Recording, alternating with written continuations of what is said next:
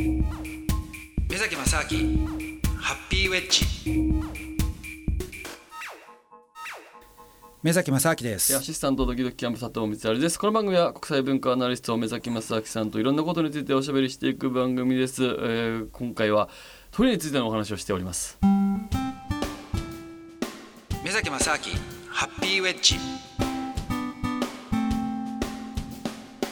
だからでもこの人たちは別にその例えば自閉症みたいな形で病気として認定されないじゃないですか。うんうんうんね、だ本来だったら、まあ、そのそもそもまあ病気っていうねこの定義自体難しいんですけどもその社会の中でそのなんていうんですかね精神病って言われてるものってのはねその大多数のところから外れどのぐらい外れてるかっていうこのはい。外れ度合いによってうん。名前がつくみたいなところあるわけですよ。はいはいはいだからあのちょっといろいろ難しいんですけどもあと時代が変わったらそのね病名がなくなっちゃったりとか新しく出てきたりとかいろいろあるんですけどもはい。でもこの要するに自閉症の反対側の女性のねものっていうのもあるはずなんですよね。はい。だからまあちょっとねあのこういったもともとの脳の構造にの違いによってうん男性的女性的っていうものも実はあるんですよね。はいだからね生まれつきそのいろんな僕らの体の中にうん。そういったねあの機能っていうのは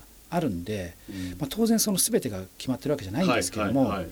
でも意外とねそういう先天的な部分っていうのはバカにできないっていうの多いと思うんですよね。その知らないだけでね、うん。こうなんていうか歴史を振り返ったりとそのデータとかで見てみるともしかしたらうん。そういった傾向があるみたいなそうなんですね。ことは、そうだからそれでねだったらじゃあね女性がタッチションするっていうのもねうん。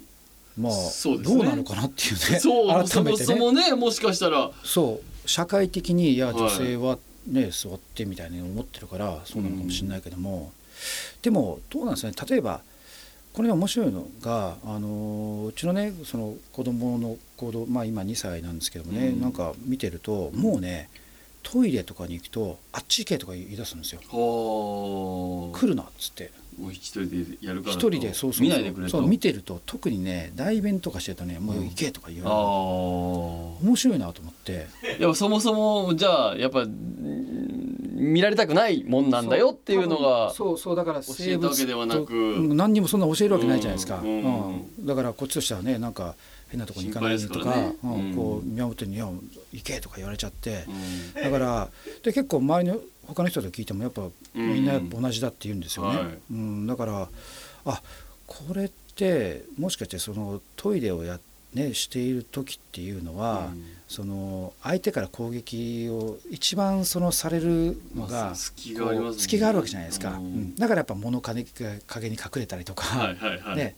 あのちょっとなんていうかあの自分の身をね守る必要があるのかなっていうね、これがもうだから自然と身についてる、まあ、だからこれを先天的なものですよね。そうですよね、は不思議なもんですよね。だからそいのね、うんうん。だからもしかしてはい。佐藤さんがうん。そのトイレで落ち着くっていうのも、はい。そのトイレという空間が、うん。その敵から身を守るああためのそのね安心できるみたいなことでね。安心する空間っていうのがねかもしれないこっから来てるのかもしれないですよね。い。やでも本当になんていうかもう超プライベート空間じゃないですか、うん。確かに。だからそういう一人で入れるし確かにその鍵もねかけたら敵は入ってこないというか。そうですね、だって家の中で鍵がかかるとこって、まあ、トイレぐらいじゃない。ぐらいでですすもんね基本的には、か。ねあんまりね、まあ、自分の部屋とかも鍵があったりなかったりね。うんそうですね。しますからね、うん。でもトイレ鍵ないとこって絶対ないじゃないなですか。そうですね。確実にありますもんね、絶対の100%鍵ついてますよね。うん。う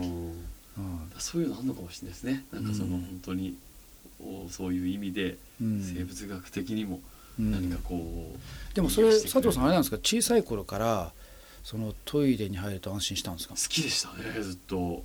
あートイレで何してたんですか？なまあでも本当漫画読んだりとかもしましたしだからそこそう漫画臭そおせっく臭くならなかったそうなんですよ。でももうやっぱりあのあそこで読む横山光輝の三国志が大好きで えまあ読んでたんですよ。横山光輝先生の三国志が。大好きだったんですけどやっぱり読んでましたね。今思えばもう当然その匂いも相当吸収したと思うんですけどやっぱ空間としてそうですね落ち着いだ狭いとこがなんかなんかわかんないですけど好きだったりしたのでうんうんうんそういう意味で最高でしたね。確かにねトイレがなんかね20畳とかあったらね落ち着かないですよねなんかね。なんか広大な土地に電気が あるとね。どうすんだと思いますよね。ちょうどそのそうそういう意味じゃ守ってくれる感じもあるのかもしれないですね。無意識にじゃないですけど。ちょっとこう、うん。自分と自分しかいないっていう安心感なんですかね。うん。あと要するに四方を壁に囲まれてうん。後ろから絶対人が来ないしそうですね。ね。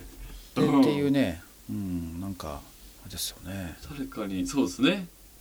本当に好き勝手でまあ好き勝手するというか自分と向き合うじゃないですけど、うん。うん、ちょっとね入れる場所としては。でもだんだんそうなってくるとじゃあもうねトイレで全部やっちゃえみたいな話 でね。いやそうですいやだからトイレにその PC とかね入れてそうですね。もうで仕事してね。そう仕事とかして、もう便器座ったまんまね。そのままね。そうそう。キーボードでこう全部トイレの前にスクリーンがあってついてってねバーンってやってね。で。うん。下手したらもうそのままこう運転して車みたいな感じで出てってねどうどういう意味ですかそれ。いやそこをもう車にしちゃうんですよ。キャンピングカーみたいな感じで。ああはい、部屋兼キャンピングカーみトイレ。車のシートをもうそのままはい。とかね。そしたらそのまま仕事行って。あもう何でもできるわけですよ座ったまま OK だみたいな。そうですね。あゆくゆくあるかもしれないですよ。そうか。ちょっと僕がゆくゆくプロデュースするかもしれないです。そのなるほどね。動くトイレ。動くトイレトイレレカー。トイレカトイレーカーね、はい。ああなるほど。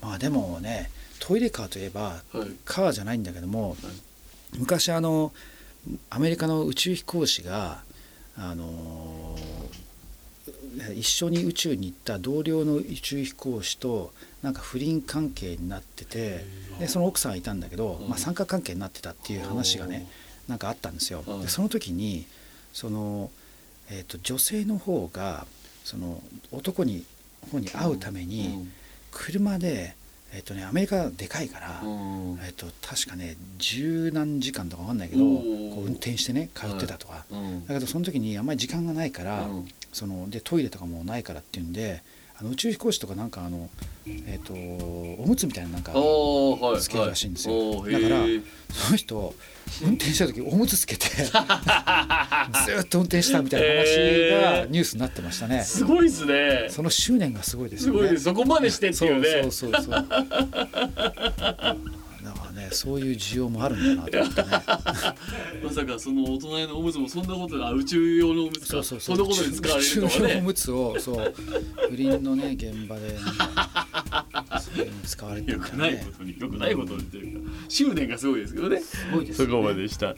えーということでございました。ちょっとすみません。今月はちょっと僕のわがままで目崎さんのそのトイレのお話を聞きたくてお話を聞いてしまいましたが、はい。すみません。でしたあいやさすが目崎いろんな引き出しを持ってらっしゃるんで。いやいやもうね本当に佐藤さんのちょっとトイレの話はもっと聞きたとんでいですけどね。もございません、いやいやいや、はもうまたちょっとあのいろいろ世界にい、はいい行くと思うんですけどまたちょっとはい世界のトイレのお話も今度聞かせていただけたら、嬉しいです。ありがとうございました、ということでお相手はアシスタント私ドキドキキャンプ佐藤光晴と。はいい宮崎正明でした。ありがとうございました。